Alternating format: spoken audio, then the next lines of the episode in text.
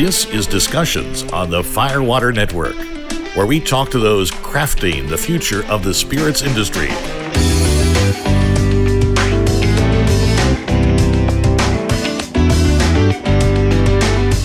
And now, here's your host. This is Zachary Farley. Today, I'm speaking with Stephen Gertman of the Ascendant Spirits Distillery in Buellton, California, near Santa Barbara. Thanks for joining me today, Stephen. Pleasure, Zachary. Thanks for having me. My pleasure.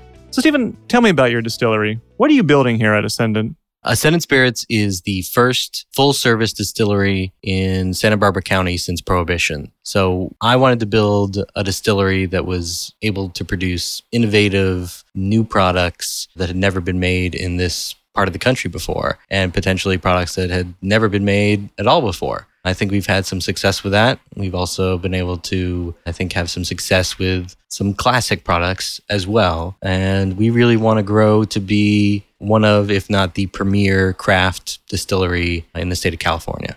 Well, you certainly are starting off with quite a variety of spirits here that we'll get into in a, in a little bit. But, anyways, I'm very excited to get into more discussion with you about the unique products that you're making here. But first, you know, we're located in one of California's prime wine regions. It's a region known for wineries and even more and more breweries. Why open up a distillery in wine country? What was your thought about that? There's three main reasons I decided to open a distillery here. The first was nobody else was here. I saw a big hole in the market mm-hmm. between LA, my colleague down there, and the Bay Area. There really wasn't much distilling going on in the coast of California. So this was an area that I thought would respond well and I also came here because of the agriculture. Besides grapes, which yeah. this region is famous for, there are a lot of other beautiful agricultural products that are grown here on the Central Coast. We have a tremendously long growing season, and I can source those agricultural products for a lot of our spirits. In addition to that, we sit in a really unique geographic area, the Transverse Mountain Range. We're actually in one of the valleys of the Transverse Mountain Range, and this Transverse Range is the only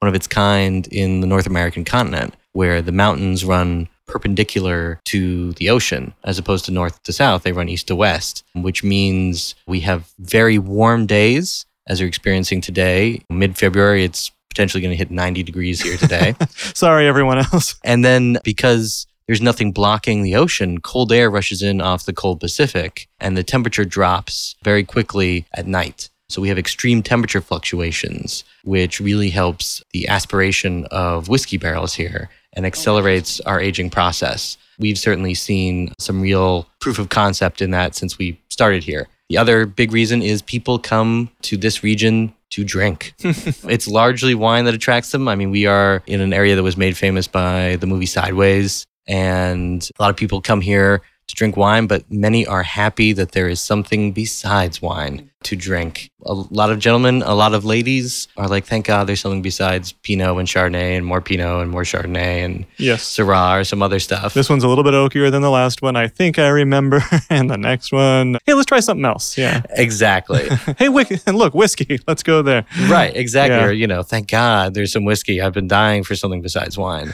and we've had great response. And I think a lot of wineries as well enjoy sending people here because it's not in direct competition with them. Okay. Sending someone to another winery might not be the best business decision for them. But if someone's drinking a cocktail versus a glass of wine, they're probably not a toss up between the two. It's they're probably very clear on that decision. So we're not competing in that same way. Do you see that that wineries are willing to help you out a little bit or is there a bit of camaraderie between them and not as much competition? Is that something that you've been experiencing by being uh, here? I certainly have seen a lot of people who are sent here specifically hmm. from wineries yeah. To, uh, who will tell us, oh, this winery told us to come see you. And there is certainly camaraderie. People have been very welcoming of us. They're not, oh, we don't we don't need a distillery around here. this is wine country. exactly.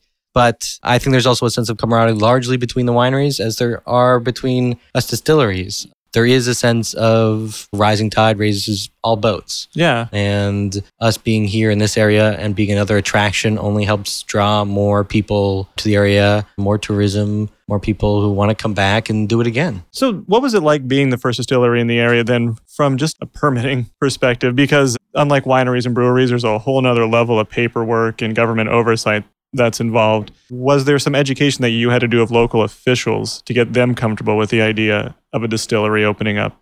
It was certainly an interesting process, and we are far more regulated than beer and wine are. Mm-hmm. And being the first in the county certainly presented some challenges.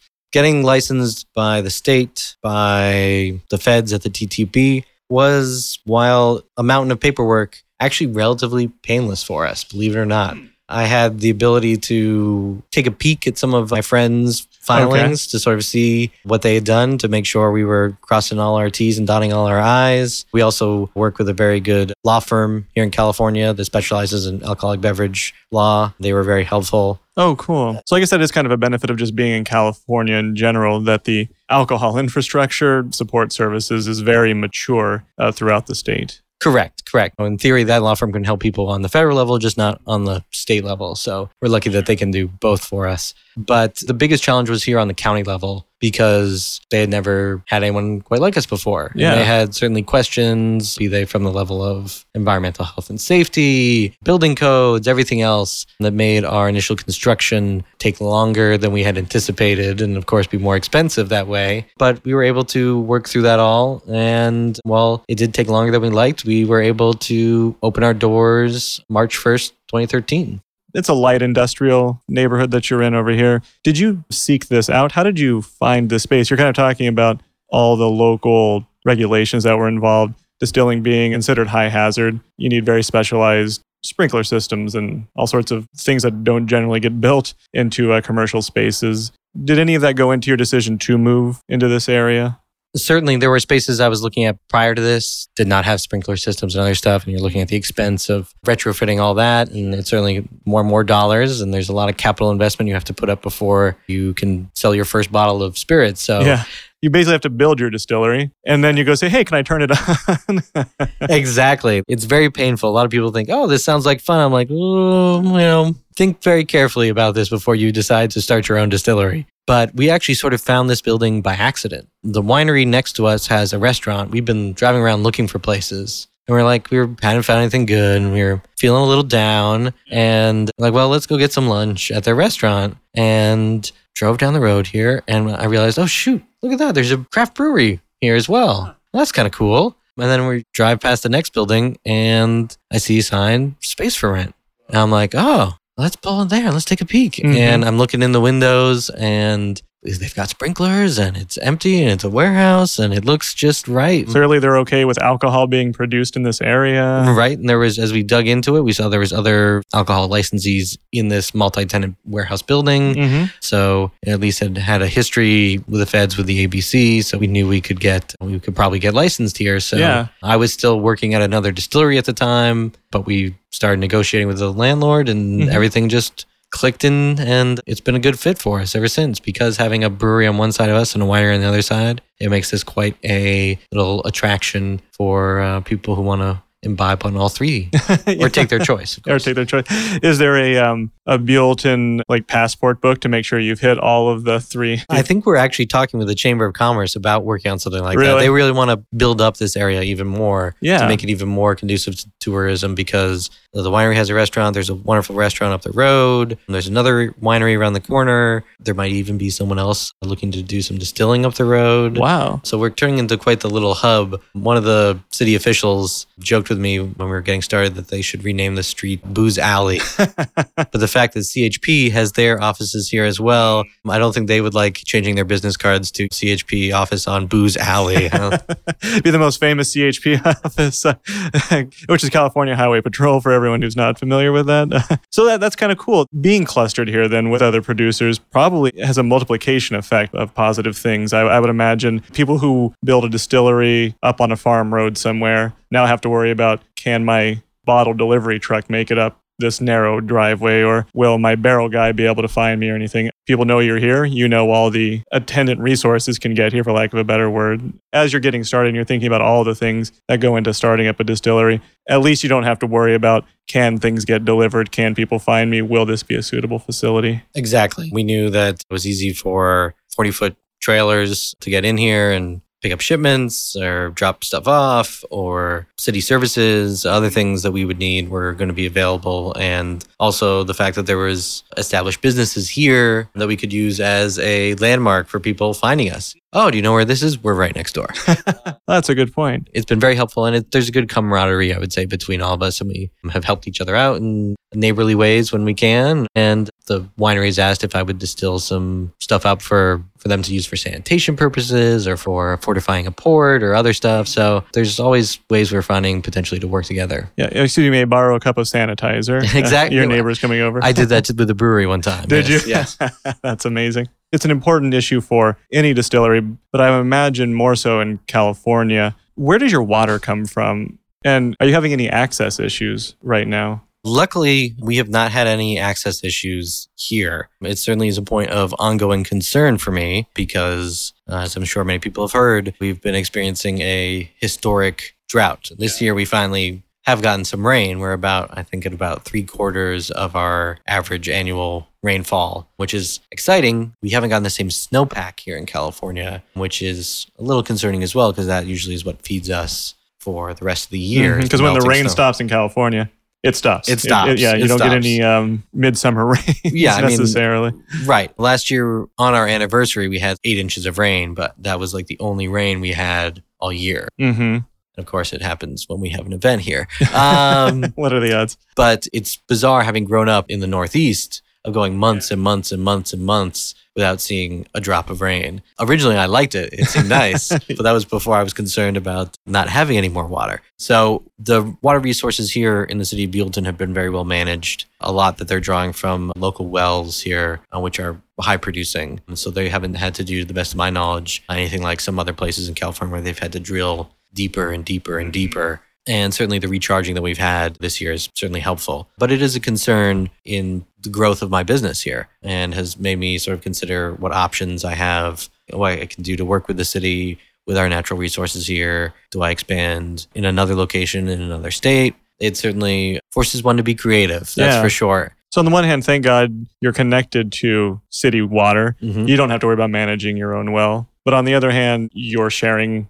a municipal well with the entire city, and the city has to supply everyone else. So it doesn't mean you're scot free just because you have ah city water. Exactly. Yeah. And then there's also what we do with our water here in house as Oh. well, which is important to our products. Mm-hmm. the well water that we get, most of the water in Southern California is extremely hard. Oh, really? Very, very hard water, which doesn't necessarily sound like a terrible thing. There's minerals certainly in there that we might want, but there's also minerals in there that we don't want. So we reverse osmosis treat all the water that goes into our product. And then when I am doing something like doing a mash for whiskey, I actually have a cocktail of minerals that I've designed to emulate the limestone filtered water from Kentucky No way. Really? that I will add to our heating water. And so those minerals will dissolve in and give us a very similar profile, gives us uh, the right minerality I'm looking for, the right pH that I'm looking for. Because we unfortunately do not sit on a giant limestone shelf. Right.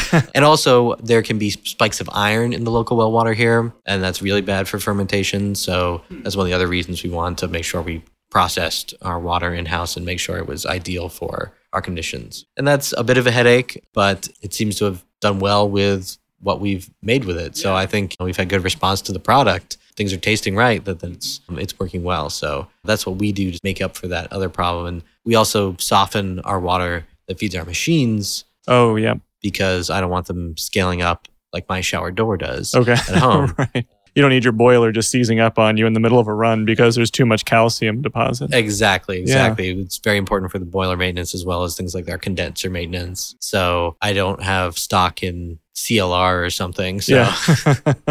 so it's important that we do that as well. But water is always a concern for us, different level than it is like for our winery neighbors. They're just worried about irrigating, but all their water is contained within their grapes Right. already for the most part.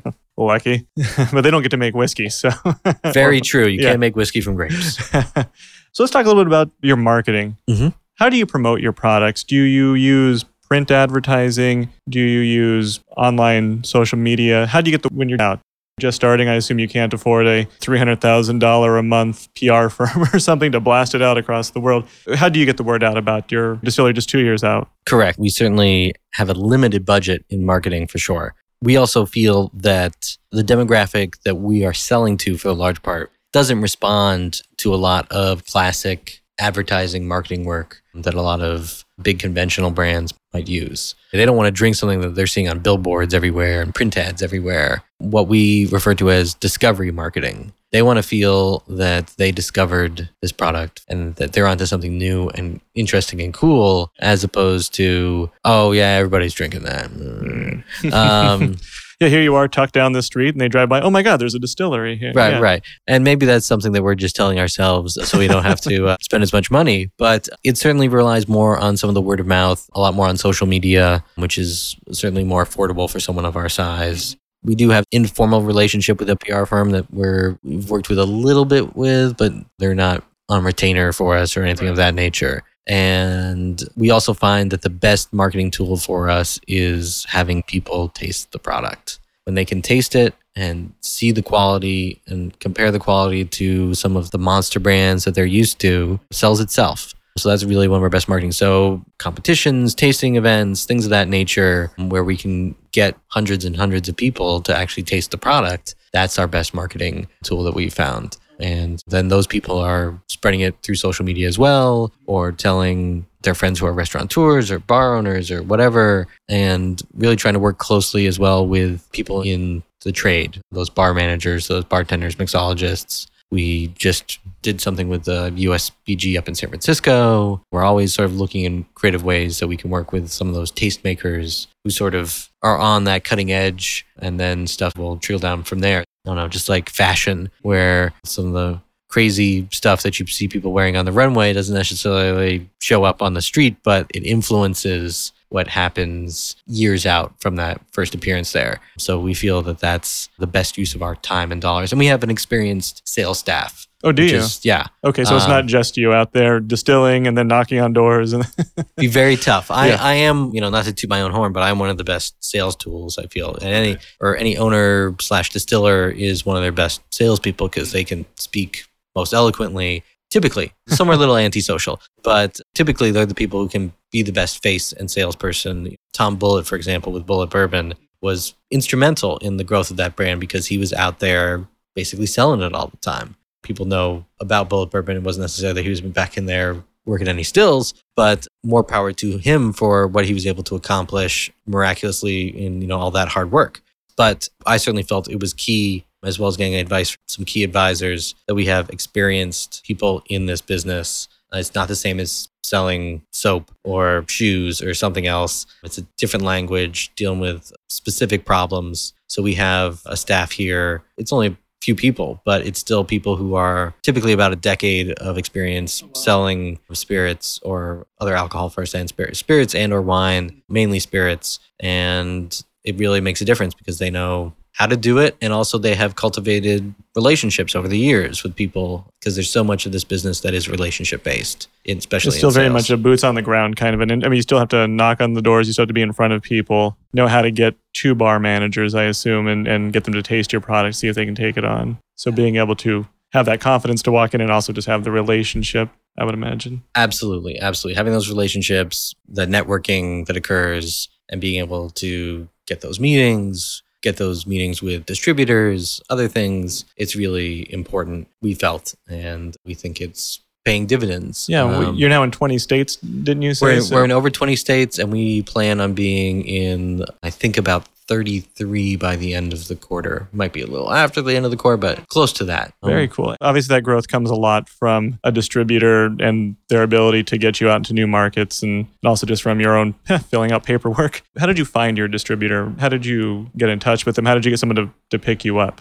Here in California, where we started, where we were basically only in California until a good chunk of the way through uh, last year, through uh, 2014, we had started actually with a small beer distributor here. And that was really just getting out the door. But we were getting so much interest south and north of our local sort of tri county area that we needed to step it up. There, there was just an issue in the infrastructure and being able to service the accounts who were asking for our product. So we sort of shopped around. In California, there's basically three large distributors who dominate the market. And we ended up with Southern Wine and Spirits here in California, and they're the largest distributor in the United States. And one of the reasons that we thought that was a good partnership for us was because of their presence uh, throughout the United States. That would make it easier for us doing well here in California, that then introductions could be made to this gentleman in this state or you know this lady in this state and you should talk to these guys because they're doing some great stuff and you know they'd be a good addition for you because as we discovered a little bit after the fact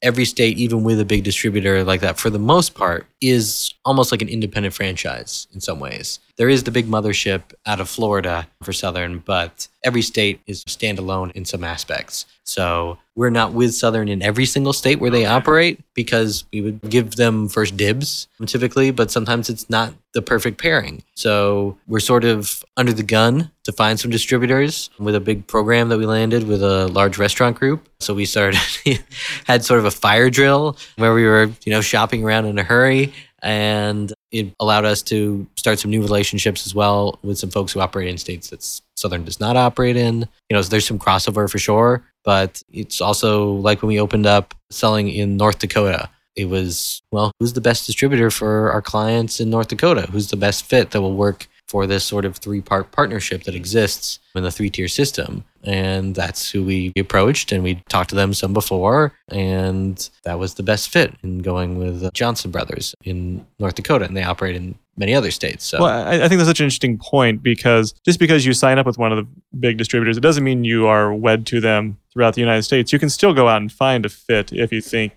I think some people sometimes can feel a little trapped by their distributor, perhaps. Well, that depends. Uh, yeah. if you do a national program with a distributor, which exists with some brands, they're going to be doing you in every one of their states that they operate, typically. Which, if that's the deal that works for you guys, again, that's the best fit for you. Some states you are kind of trapped in franchise states where it's for better or worse that's how the law exists for the time being and has for quite some time where you sort of are wed to each other. So just like when you're getting married you want to make sure you're doing it with the right person. make sure yeah.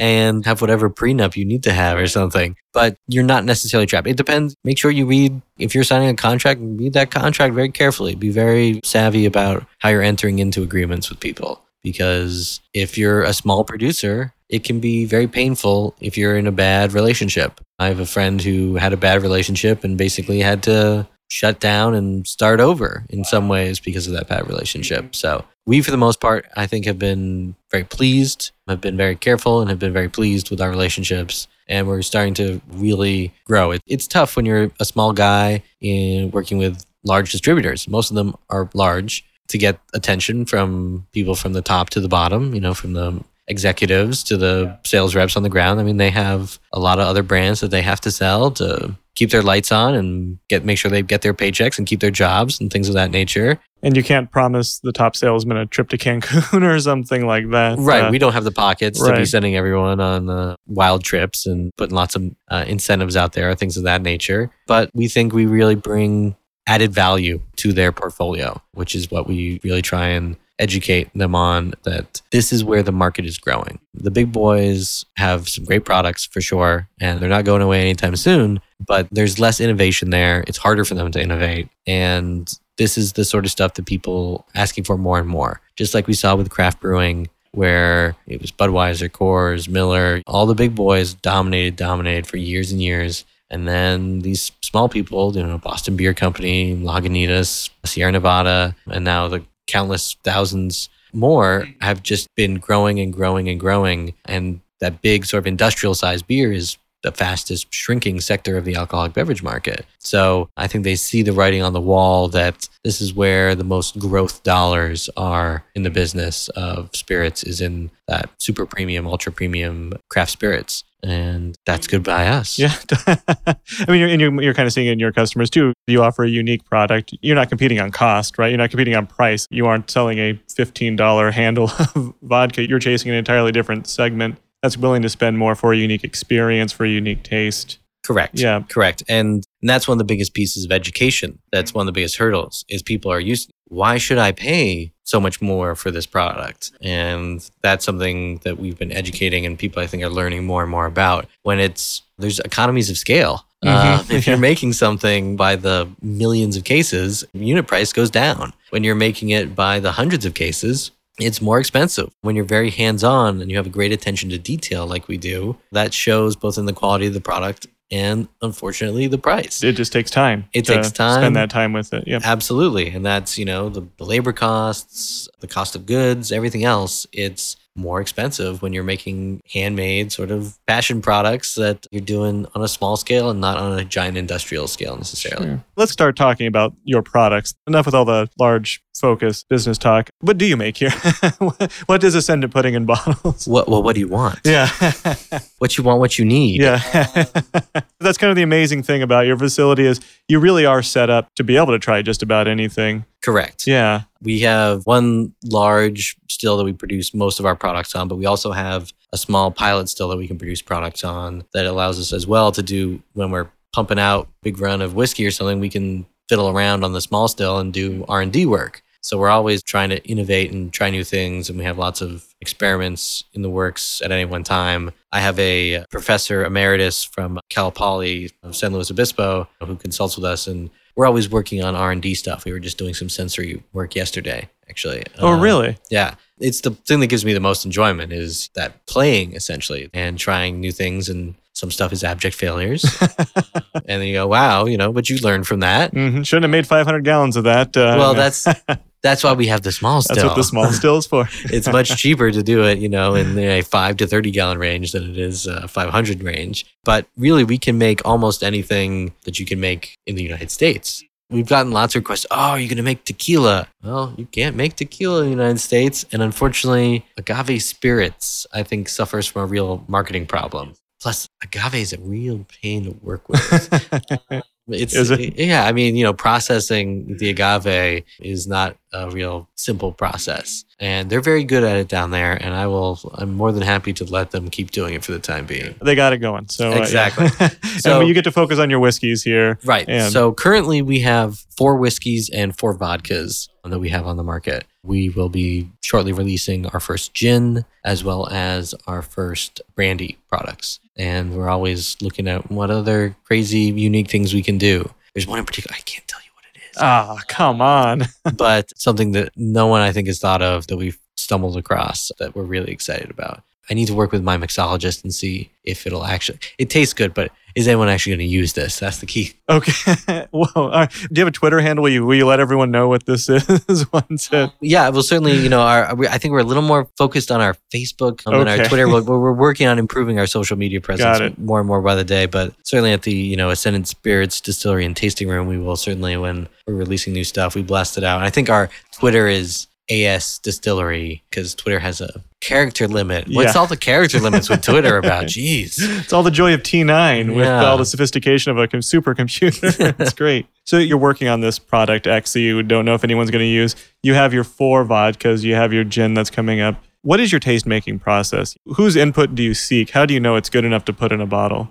Well, I of course try and taste things myself. Okay. There are certainly products like the gin, for example. I'm a huge gin fan and I fit within the key demographic of that gin. So if I enjoy it, I think other people who enjoy gin will probably enjoy it. But largely when we're when I'm doing R&D work, we taste stuff in-house with multiple people. You know, I have a good staff who have a variety of palates and, and preferences. I also try and taste as many well-respected people in the trade bartenders, mixologists. We certainly get visitors here uh, and have relationships with people out in the greater world and bring them a sample or they'll come here and sample something and I'll get feedback from them. And like with the gin, I mean, I've done well over 25 experimental gins Oh my gosh. because I keep tweaking and tweaking. I want to get it right and has, you know, has so many potential ingredients that you can use that it's a lot of fun, but it's takes the longest to get dialed in, in my opinion. Or like our smoked ghost chili vodka. I had a friend here who used to own a bar up in San Francisco. He's from Hong Kong and he tasted it and said, Oh, that's fantastic. But it was an early version. Uh, he said, but it's too spicy for Caucasians. he said that's perfect. insight. He's, he's like that's perfect for Asia, Uh-huh. but you, you should tone it down for Caucasians. Okay. so we and we did, and it was similar feedback that I'd gotten from our in-house mixologist. Mhm. He said that's too spicy. You want to like maybe take it down by half because we want people to drink it. We don't want people to use an eyedropper. Right. And the response to it as is, you know, and what we ended up producing and bottling it like has been phenomenal. Hmm. And that's our latest vodka. So we have the Ghost Chili, which is flavored with hardwood smoked ghost chilies. It's the only agricultural product that we get internationally, really, Oh, at the moment, is because you really want hot growing conditions for ghost chilies. You want hot soil, hot air to get their full spiciness. Uh, I tried sourcing some locally, they just didn't have the same kick. Interesting. We also have And something like this, like a jalapeno, just wouldn't do. It needs to be that ghost chili. It needs to be well, there's certainly a sex appeal to the ghost chili Right. for sure. absolutely. And one of the reasons I wanted those hardwood smoked ghost chilies is in some other chili vodkas, I found that they can have sort of a vegetative green bell pepper quality, hmm which if you like that is fine, but I wasn't a big fan of it. I thought it was sort of a shortcoming. And that smokiness gives a lot of depth of character and really has, I think has a lot more uses in mixology. And of course there's always the because it is spicy that, you know, someone might just try and pull a prank on their friend or something. I think that's happened to me before. I think that's happened to maybe all of us at some time.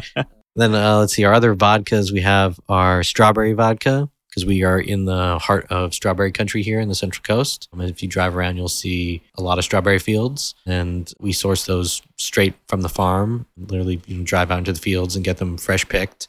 Oh wow! So no time spent in a freezer or anything. It's from the field straight into here. Right, they're at that peak freshness, ripeness, full flavor. And we bring them back here, process them immediately because if you've ever bought organic strawberries at the grocery store, something seems to happen in your car or something. Yeah. Where you get home and all of a sudden they've already gone moldy. I don't know. Is my car a mold like mm. haven? I don't I don't have any lung problems, but right. Now you got 15 minutes to eat them, and then that's about exactly, it. yeah. exactly. It's crazy. So that certainly gives us a little bit of a more of a window, but we literally process them the same day. Sort of have a party in here where we're all sitting around cutting the tops off of strawberries, and we really get that real strawberry flavor. All of our flavoring is done with a real agricultural product, yeah. as opposed to a natural flavor. A lot of people have reservations about a flavored vodka because they're used to whipped cream, marshmallow, bubblegum stuff, which is really created in a laboratory somewhere. There's a misperception on the word natural, actually meaning something wholesome. right. In, in food and beverage, natural really doesn't mean anything. All that it really means, to the best of my understanding, is that that chemical uh, that they're getting the flavor from had to naturally occur in nature somewhere. okay. Even though it's typically synthesized, it had to occur. But there are those artificial flavors that never existed in nature that were completely man made. So that's when you have that natural and artificial Natural and flavor. Wait a second. When you put it on your bottles, though, it's farm to bottle. It's It- farm to yep. bottle. There is no other flavor additives they're putting there. And and that shows in the taste. Like on the strawberries, it tastes like real strawberries. It doesn't Yeah. taste like strawberry bubblegum or Mhm. something. What is that flavor? Oh, that's what strawberries are supposed to taste like. Exactly. Yeah. Exactly. And it's more subtle than those overpowering perfume chemical sort of flavors, which we think is advantageous because some of those flavored vodkas where it's all chemical based, it really is just so powerful and so dominant that if you try and make a cocktail or something with it, it just zings through and can't layer it in there. Mhm. Like no mixer can compete with Exa- that exactly, flavor. exactly, Yeah. exactly. And then our other flavored vodka is our caviar lime vodka, which does not Is it include real fish caviar? eggs. It's no fish eggs. okay. The caviar lime is a rare type of lime. It's also known as the finger lime, but the growers have been rebranding it because the fruit comes out like beads of caviar. And I'll certainly show you some so you can take pictures Yeah, of I'll it. definitely put a photo of that on the website. That'd be Um, great. They're, but really, what we're into with them is the essential oils and the skins, which have compounds in them not found in any other citrus. So it's they're really unique, and they're really they have some powerful sort of essential oil qualities. So we're really after those skins. We end up using the limes whole. Oh, you know, do you cut them or anything? Or No, because we're really after that. They end up bursting in the process often. okay. All that beautiful fruit is essentially lost on us. but we typically get the seconds from the farm Okay. that are a little undersized or more scratched up because the trees are very thorny. So less ideal for retail sale for them. But actually, there's more skin per pound that way, more surface area. So it ends up working even better for our purposes. They have an outlet for selling the less desirable fruit. Yeah, it's a great way for them to repurpose this perhaps waste product. Yeah. Now, oh, you'll take it. Great. Right. You'll buy it. Well, Fantastic. exactly. But then the fruit itself works great as a garnish in the cocktails that you make with ah. the spirit. Because of that, because of these little tiny beads, especially when you're making a carbonated cocktail, they'll sort of sink down to the bottom, but then the carbonation will lift them back up and they can sort of dance around in there. And they're great on sushi, they're great on coconut ice cream. It's, you know, all sorts of stuff. I just eat them like candy myself. Do you really? Oh, love them, love them. I, you know, I'm a citrus sort of uh, nut always, so I literally eat them whole because I'm also curious. I'm always tasting the quality of the skin as well. Okay. You don't have to do that, Yeah. Above and beyond is how you, yeah. right? And then of course we also have our straight vodka, which is the base of the other three. It was not what I intentionally thought about making, but realized in order to make my caviar lime vodka, my strawberry vodka, my ghost chili vodka, I need to make vodka anyway, so might as well do it. And all our vodkas are um, from that same American yellow corn base. Oh, it is. It's a Yeah. corn based vodka. It's a corn based vodka. Okay. I really like it because A, it's sort of quintessentially American, corn being that American grain. I think we grow a little bit of it here in the States. A little bit. Yeah. They use it for some other stuff. I don't know what. Actually, like, Less noble thing, less worthy things, but yeah. well, there's, but there's some noble things as well. Like our tasting room cups are from a corn based biodegradable plastic. Oh, really? So, Oh, cool. um, you know, there's, right. there's some good things that Good. corn can do besides make lots of alcohol. yeah. I really like a hint of sweetness that I find that you get on the finish with mm. a corn based vodka because there are other vodkas that some, who I will not name, who can add some sweetener to the mm. vodka, be it sugar or glycerin or something. And if they stay under a certain limit, they don't have to put anything on the Nobody needs to know. Exactly. Wink, wink.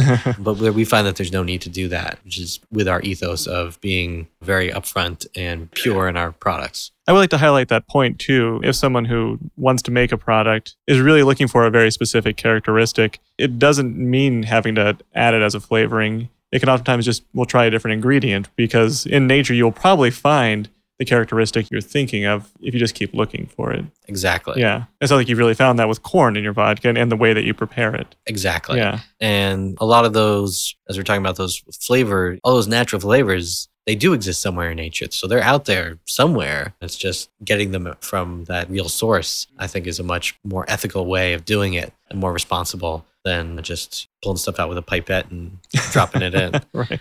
And then in addition to our four vodkas, we have our four whiskeys that we do. The newest, the newest kid on the block is our Semper Fi corn whiskey, hmm. which the name was actually my father's idea, but it stemmed from an idea that I had to make a red, white, and blue corn based whiskey. Oh, okay. Oh, interesting. and we source all that corn from artisanal farms in northern Mexico. Northern Mexico northern New Mexico? Northern New Mexico. New I'm Mexico. sorry. Okay. I should enunciate better.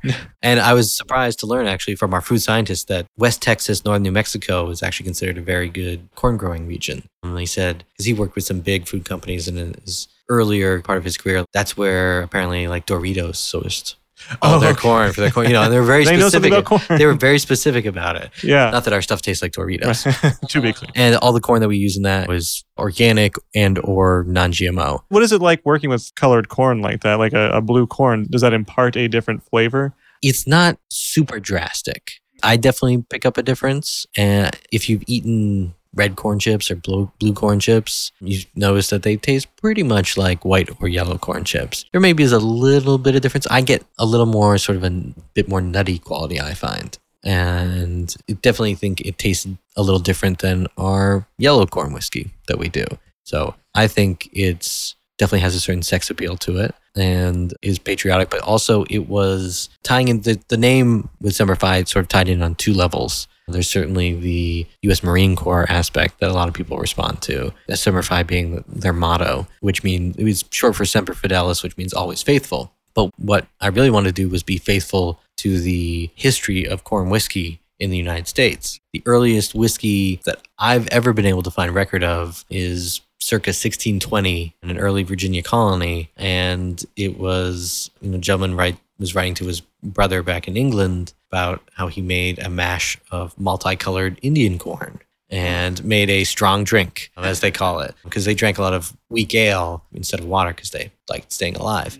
And that's the first record. Sure, there might have been some other distillation that might have occurred, you know, with some sailors and stuff. But that was the first, at least, written record of uh, whiskey distillation. I think the letter is in the archives at uh, Colonial Williamsburg, actually. Oh, okay. So this whiskey then is just an homage to that earliest thing. You're also working with a multicolored exactly. mash, and um, you're making a strong drink as well. Exactly. Yeah. We've been getting some great response to that. It's actually probably the one I've been drinking the most of lately. Oh, okay. I hope the rest of your products didn't hear your favoritism. no, no, I love them all. Yeah. They're all my babies. then, speaking of the yellow corn whiskey, that would be our Silver Lightning Moonshine, which is a true corn whiskey. There's a lot of misconceptions, I think, about the word moonshine, which typically was a illicitly produced spirit. Originally, it was typically a corn whiskey. Prohibition, I think, steered it away from corn more because the revenuers were suspicious of people buying lots and lots of corn who didn't have livestock or cornbread bakery or something. yeah, why do you need 5,000 pounds of corn every month? No reason, sir. No reason. I, I, lots of popcorn. yeah. So that I think that's also where some of the bad tasting reputation started to develop mm-hmm. because people were using all sorts of other strange adjuncts. So ours is a real throwback to a corn whiskey style of moonshine. So it is a true whiskey. hmm Do you do a sugar shine or anything like that? Or is it, um, Nope. Nope. It's, it's actually 100% corn. wow. Okay. There's no sugar to kick it up or anything else. And what I think one of the things that really benefits us is like most whiskey distillation that you'll see in the United States, especially at least all I've seen of the big boys back in Kentucky and Tennessee, is we use open top fermenters as opposed to closed top fermenters like brewers do. But where we are here is this hotbed of fermentation. There's over 120 wineries in the area, the brewery next door, the winery next door. So there's sort of a local flora in the air. While we have our dominant yeast we inoculate with, that stuff that sprinkles in from the air definitely affects the flavor profile. So you're happy to kind of invite it in here. You want it to get in there and Exactly. kind of affect fermentation. Exactly. They didn't tell me which one, but I mean, one of my distributors told me how he'd been to a tequila distillery in Mexico and how they had planted fruit trees by their fermenters because of the yeast that grows on the fruit would sort of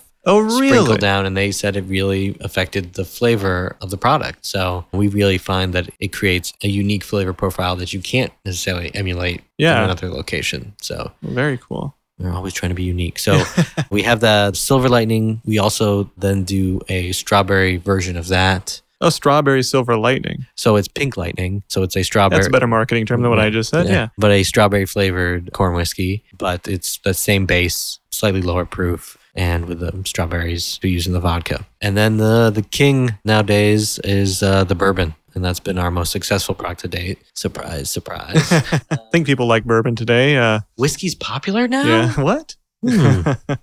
I should do something about that. As I've mentioned before, what we have bottled to date is stuff that I went out and I hand sourced and brought back here to age. And we're very transparent about that. We're not trying to mislead anyone because we've only been distilling here for a little over two years in house. So you have certain age statements. You do the math. You haven't been opened as long as that it was aged. I think not many people know, even though it's a well-known secret, that bourbon is sourced, whiskey is sourced from other larger distillers. But there's so much more to the creation process than just the distillation part, right? I mean, you still have to. All right, so congratulations. Here's a shipment of bourbon. Now make it drinkable. There's a blending process that goes into it. There's what water you mix into it. You treat your water very differently than other people treat their water. So just because you're coming off of a different person still doesn't mean your bourbon is going to taste anything at all versus someone who may have bought from that same run and is doing it in a different region with different climates, different water. You can still make it your own. Absolutely. Absolutely. Every barrel of whiskey comes out unique and different. So that blending process, as you touched on, is so key in producing the final product. And as well as the aging conditions. I mean, it takes a matter of days to distill it, but it spends years in that barrel. I mean, that's one of the most painful parts about our business. right. I have, you know, like my winemaker friends are like, five years, jeez, you know, the most they do a wine in a barrel is two. Okay. Um, Of course, you know, they, they put stuff in bottle and let it sit around for a long time as well, Right. but they at least want to be able to drink some of it. Mhm. But that process of aging is where you get a huge amount of your flavors. The temperature conditions, the humidity conditions, barrel rotation that you do, all sorts of stuff really influences that final product. So it's not just simply everything that comes off that still ends up tasting the same when you take it out of the barrel. I've opened barrels that smell like banana bread. I open up hmm. ones that, you know, are intensely oaky, ones that are spicier, ones that have stewed berries, you know, are strong Yeah. influence because there's so many chaotic variables that go into the barrels in particular. There's not usually just one tree that was used in that barrel, Sure. you know, and those different staves or the trees on a north slope, of a south slope, or, you know, all these different th- little little things that we can't really control and that's one of the beauties of it is that you get that variation but that's part of where the real art and craft come into it that's where sort of you know like the art and the magic Yeah. sort of intersect Right. in that process And, and be happy to kind of embrace that variation. You're not trying to make 10,000 barrels of bourbon that taste the exact same like every other bourbon on the market. Really embrace the fact that one barrel will taste different. And that's kind of what the experimentation that you're doing here and what craft allows you to do. Exactly I mean, we're using about i mean i want to maintain some consistency with my products Everything's wildly different. You never Right. know what you, you know. never know. Um, you know, I think that our winemaker friends that get away with a lot of that every year. It's totally different. Well, it's basically, a different year. What do you want? um, people don't want that with beer and with whiskey in particular. They want it to taste very consistent. So I have sort of a recipe that I follow as far as I want a barrel that tastes like this and a barrel that tastes like that, and try and create a consistent flavor profile. There will be some natural variation there because we are only using eight barrels per batch. There's a lot of talk these days about, well, what's really small batch, especially with someone who's used a source whiskey? Well, it may have been produced on a larger still, but it's not like we're dumping hundreds and hundreds of barrels for a bottling. I'm individually picking out one barrel at a time to use in a very small bottling. We only produce in one bottling tops around 2,000 bottles. So it's just a small number of cases, and we only do that about once a month. So I would describe that as a pretty small batch. So there will be that little bit of variation between batch to batch, but we try and keep that um, that core flavor profile consistent as possible. But that's also part of the exciting part is because we hand label or hand number, I should say, all our bourbon. You know, so you can see which batch and which bottle from that batch, so you can know, oh, I really liked batch seven, or I really liked batch four, I really like this batch, and then you can try and seek out bottles from that batch and. We might have some stashed away from every batch. Whoa. Hey. There's a lot of Plan- secrets. planning for the future. Yeah. Planning for the future. well, let's talk a little bit about that then. I think we've gone over all of your products now, haven't we? All that are available. All that are available right now, and mysterious future products will come out later.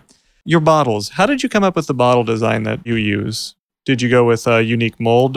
Did you work with a design group? How did your labels and your bottles come together? Excellent question. We did not go with unique molds, largely just for economic reasons and some degree of time as well. They take longer to manufacture typically. They're certainly more expensive, come out of the gates with. And you better hope you like them if you've had to buy 300 pallets of glass. It's like, Exactly, oh, you know what, actually. There, and and there's those problems as well. If you need to space to put all that, all the other sorts of cascading problems that that can present. So we went with off the shelf forms. I tried to pick ones that I hadn't seen people really using yet. That's one of the weird things I find about spirits versus beer bottles. All look the same. They all look this. Yep. It's uh, the labels are different, but the, maybe there's some clear, maybe some green, but mostly it's a brown bottle. Yep. Uh, yeah. and wine is going to come in a 750 liter green bottle. right, right. And- Wine, you know, wine are for the most part very similar. There's more variation in wine bottles than there are in beer bottles, Mm-hmm. but still very much similar. You know, I don't think people go, well, I don't know. I think this wine bottle, I don't like the way, it, you know, sort of tapers right there. Is it it's- chamfered enough? I don't know. Uh, Right. Yeah. They, they put this in a Bordeaux bottle? my How God. dare they? But spirits, there's sort of this expectation that everyone has to look unique and different. Geez, so much pressure they put on. us. Yeah, right. Come on, guys. Everything else you got to worry about. Right. And Why isn't yours shaped like an animal or something? Nobody no. else has done that. or the AK forty seven Oh, yeah. or some, you know, Right. or violin. That's one of the things people actually do with grappa. I've noticed is they're not even necessarily interested in the grappa so much. Yeah. it- but there's just so many beautiful grappa bottles. They buy them for the crazy beautiful bottles that Right. they get. If the bottle gets to be too crazy, you do have to kind of wonder what's inside. What are you hiding with that beautiful bottle? Exactly. yeah. Trying to gild the lily. So I definitely tried to pick some slightly more uncommon forms, but then try and, like beer, have more impact in how we were labeling them. So I worked with a couple different designers on our different products. I have a bit of a background in design, so I can at least sort of speak the language and not just grudge Yeah, point. right. Um, More like, or- something. yeah, Yeah. exactly. More something, or I just don't like it. Yeah. So I worked with a designer up in Portland on our vodka bottles. Oh, okay. The wonders of the internet. Yeah, right. Yeah, how did I was Uh, gonna ask you how did you find them? Because it's so personal to the brand to make sure that it's in line with what you think your whole brand should be. How did you find the right designer for you? For the first two that we worked with, I sort of put up a posting looking for people and then talked with all the responses we got, looked at their portfolios and sort of saw their design styles and who I thought would be the best fit. And so we worked with this woman up in Portland for the vodka bottles. I think they have a sort of distinct theme to them. What you sort of want to do, you want to create a brand identity. And we get a lot of comments, particularly from ladies, on the vodka bottles, which is what I was hoping for. I wanted, looking at the demographics, those demographics are changing all the time, but there's a lot of ladies who drink vodka, and there were, I should say, a lot of women who would drink more vodka than they would brown spirits. Yes. Okay. That certainly has been I think changing. conventional wisdom would hold that. Yeah. Right. And that has been changing, and I'm totally fine with that. I love that. But we wanted to make a, a vodka bottle that appealed to a slightly more feminine eye, potentially, but that wasn't so feminine that a man was afraid to buy. You're right. Right. Yeah. Because there's a lot of guys who drink vodka too. hmm So we went with this unique bandana inspired print Okay. to the bottle. And I get a lot of ladies like, oh, the bottle's so beautiful. And I tell them, I made it just for them. Ah. and it's provided us sort of a design theme that we can use for that line extension where we change the colors and some other little aspects but then it's very recognizable as our american star vodka brand okay. Yeah. To, to, to see that on a shelf, right? Even if that was a slightly different color or a slightly different shape of bandana style, you would still say it's all part of the same brand, all part of the same line. Yeah. exactly just like you'll see with something like how Absolut was so successful with sort of some of their variations on a general theme and that's what you want to do is in creating that brand identity then the other the moonshine and the bourbon i worked with a woman down in la and she's been they've all been great to work with she's done some other little design work for us as well and she was great and with all three of those those were sort of the first three what i really learned from my buddy was you want to make them viewable or identifiable from eight feet away. If they're on a back bar in dim lighting, you want to be able to see it and recognize it. And that's, we think we were successful in doing that. So with the bourbon, you know, I want something a little more masculine feeling and just being bold and distinct, but with not necessarily being too ornate and just sort of letting the juice speak for itself. Right. And then the Silver Lightning, the big Silver Lightning bolt on it, I think, again, sort of speaks for itself, where even if you can't read some of the finer print, you can see there's a big Silver Lightning bolt there. back there you know, what's I that? what that is. What's that Silver Lightning thing? Well, that's Silver Lightning. Actually, good Um, guess. And, you know, with the moonshine jug form for that, mason jars are a big pain in the ass to pour from. Yeah, that's something I've heard from bartenders. They Yeah. nice label, nice bottling, guys, but how am I supposed to use this behind a bar? Right, right. Yeah. They you can't put their pour tops in there very Right. easily. I know uh, some of those folks, they've had these custom made right. pour top lids to put on there, but I don't think that's really what they like working with so much. So the idea that something that was very usable from a bartender's perspective was also key in our choices in our bottle selection. Like the vodka in particular. There was a vodka bottle I liked early on, but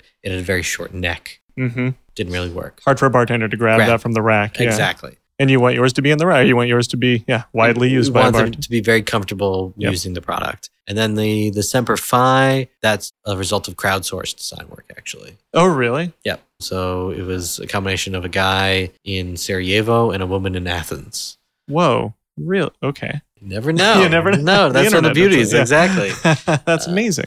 To make an American whiskey label. But in the process, you're able to tell them what you like and what you don't like and keep refining it and refining it and get it to a place where you think it's just right. So I I guess I would say when you're working with a creative group, then you want to make sure you can have that kind of relationship with them where you can have an open discussion, explain what you want, and then make sure that they can act upon the direction you're giving. They're also comfortable with giving you feedback too. Yes, absolutely. it's a team, I guess is what I'm trying to get at. Right, and then you want to know what's doable, and you also need to take certain costs into perspective. One of the reasons that we did the silk screen printing on our vodka and our bourbon was it's more expensive per unit, but it makes some of our bottling practices a lot easier. We don't need to run a labeler at the same time. Also, if someone spills a little bit out, runs down the bottle, you have less issues with sort of damage to the label and how that affects the appearance of the product That's a good point. and cost that goes into you know like on the silver and the Semper Fi. There's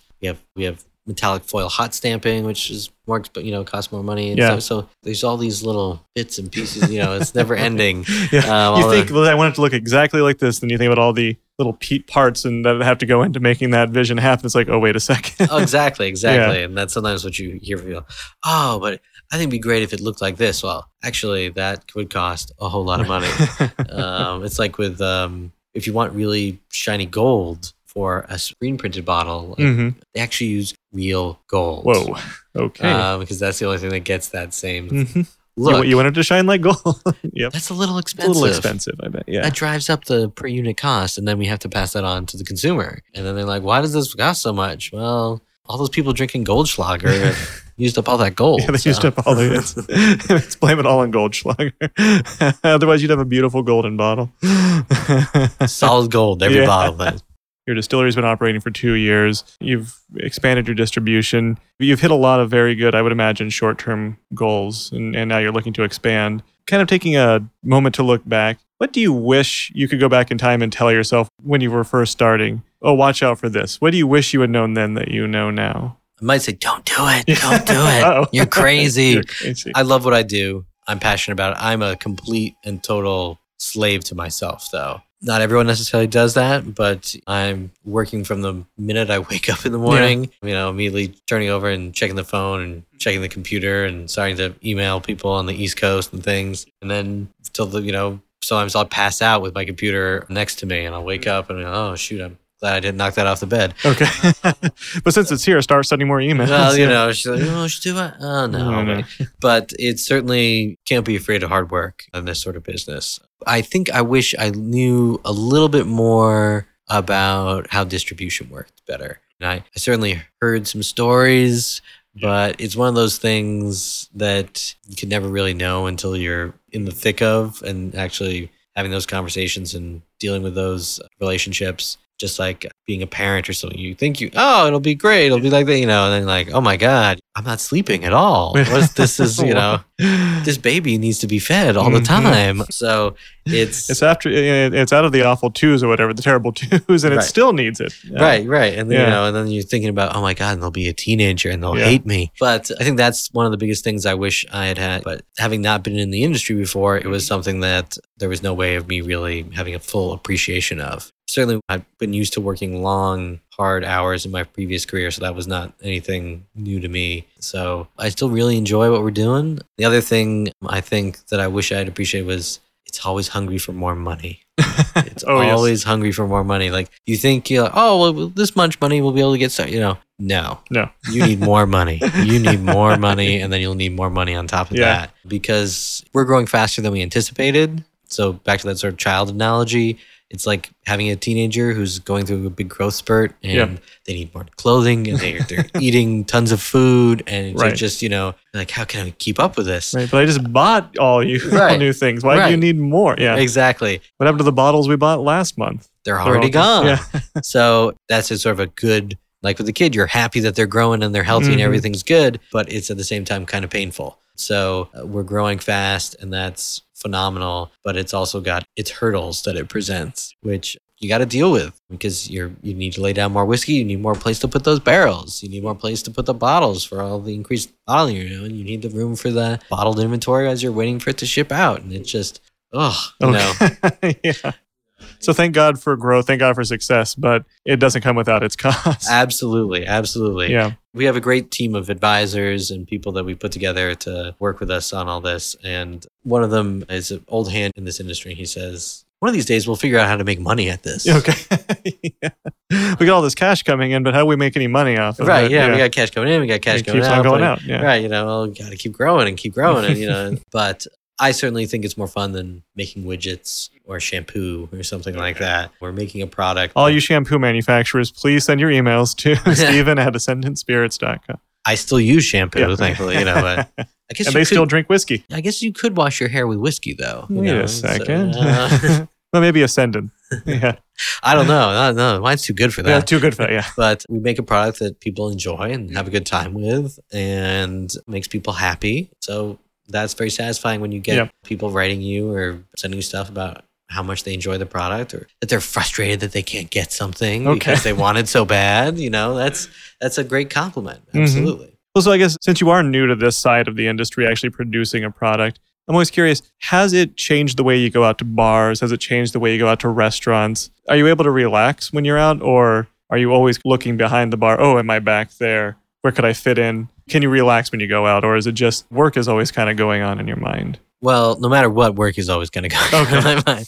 But yes and no. I can go out and I can relax and have a good time, but there's also part of me that's sort of going like, oh, what's behind their back bar there? And and what's on their cocktail menu and you know what's in their spirits list and oh they have this but they don't have that and oh he's making his manhattan that way or he's making his moscow mule that you know so there's a little element of that always but there's elements Sometimes certainly I can turn that off. Usually after having run through it a little bit first, you know, I'll right. have to look at first. the menu and get it out of the way, and then I can, you know, enjoy myself. Okay. Now that you've analyzed the menu, you can enjoy your cocktail or whatever you're out there exactly. doing. Exactly, if it's good. Yeah, if it's. but you know, in my former career, I was a television producer, mm-hmm. so it was a similar curse with that, where I'd be watching a TV show and I'd be, you know, part of me could enjoy it, but another part of me was going like oh, they did that, or mm-hmm. oh, they lit that that way, or you know, they're right. using that sort of thing, or you know, or the pilot you made would have been so much better than this drivel that they're putting on. Why didn't they pick it up? Or what camera are they using for this shot here? you know, so right, I would have edited this differently, mm-hmm. you know, that sort of thing. So,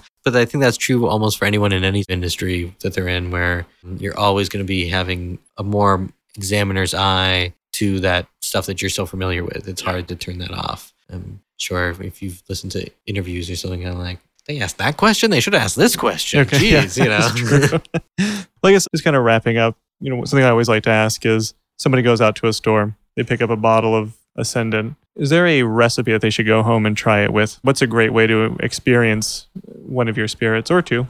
Well, there's all sorts of great cocktails okay. we can do with our stuff. We certainly have a mind towards mixology with what we're doing. So, Ghost Spirit vodka should probably just be had straight. Ghost chili? Yeah, the go. Yeah, the ghost you can certainly drink it straight if you like it that way. I have a friend who every time I see him, he wants a shot of it. But the one that we easy go to with that every single time, and where most people's mind goes, Bloody Marys. Mm. It makes killer Bloody Marys. Wow, I bet. And that's one of the reasons why I wanted to make it in the first place. Was while I like it in certain applications for sure, I didn't find that I needed vinegar in a Bloody Mary. And so many hot sauces are very heavy on vinegar. So why did you? Why do I really need vinegar? No vinegar here, especially not. We, we want it to turn to alcohol, not vinegar. And so you get this smoky complexity, and you get that spice from the ghost chili, and it makes really great Bloody Marys. We did an event, and I saw in excess of 300, maybe 350 ghost chili covers in 40 minutes. And people couldn't get them fast enough. And I told the mixologist, next time we shouldn't use three garnishes. Okay. yeah. It's not about the garnish. Let's go. Yeah. yeah. Well, you just couldn't make them fast. You know, right. stretch, you know, or like celery and the olive and the piece of cheese. And so that we certainly go to. The other one, the caviar lime, is Moscow mules. It makes a killer Moscow mule. I still suggest uh, you probably still want to use some fresh lime juice as well. I've certainly made uh, sort of a cheater Moscow mule where it's just ginger beer and the caviar lime because I'm tired and lazy.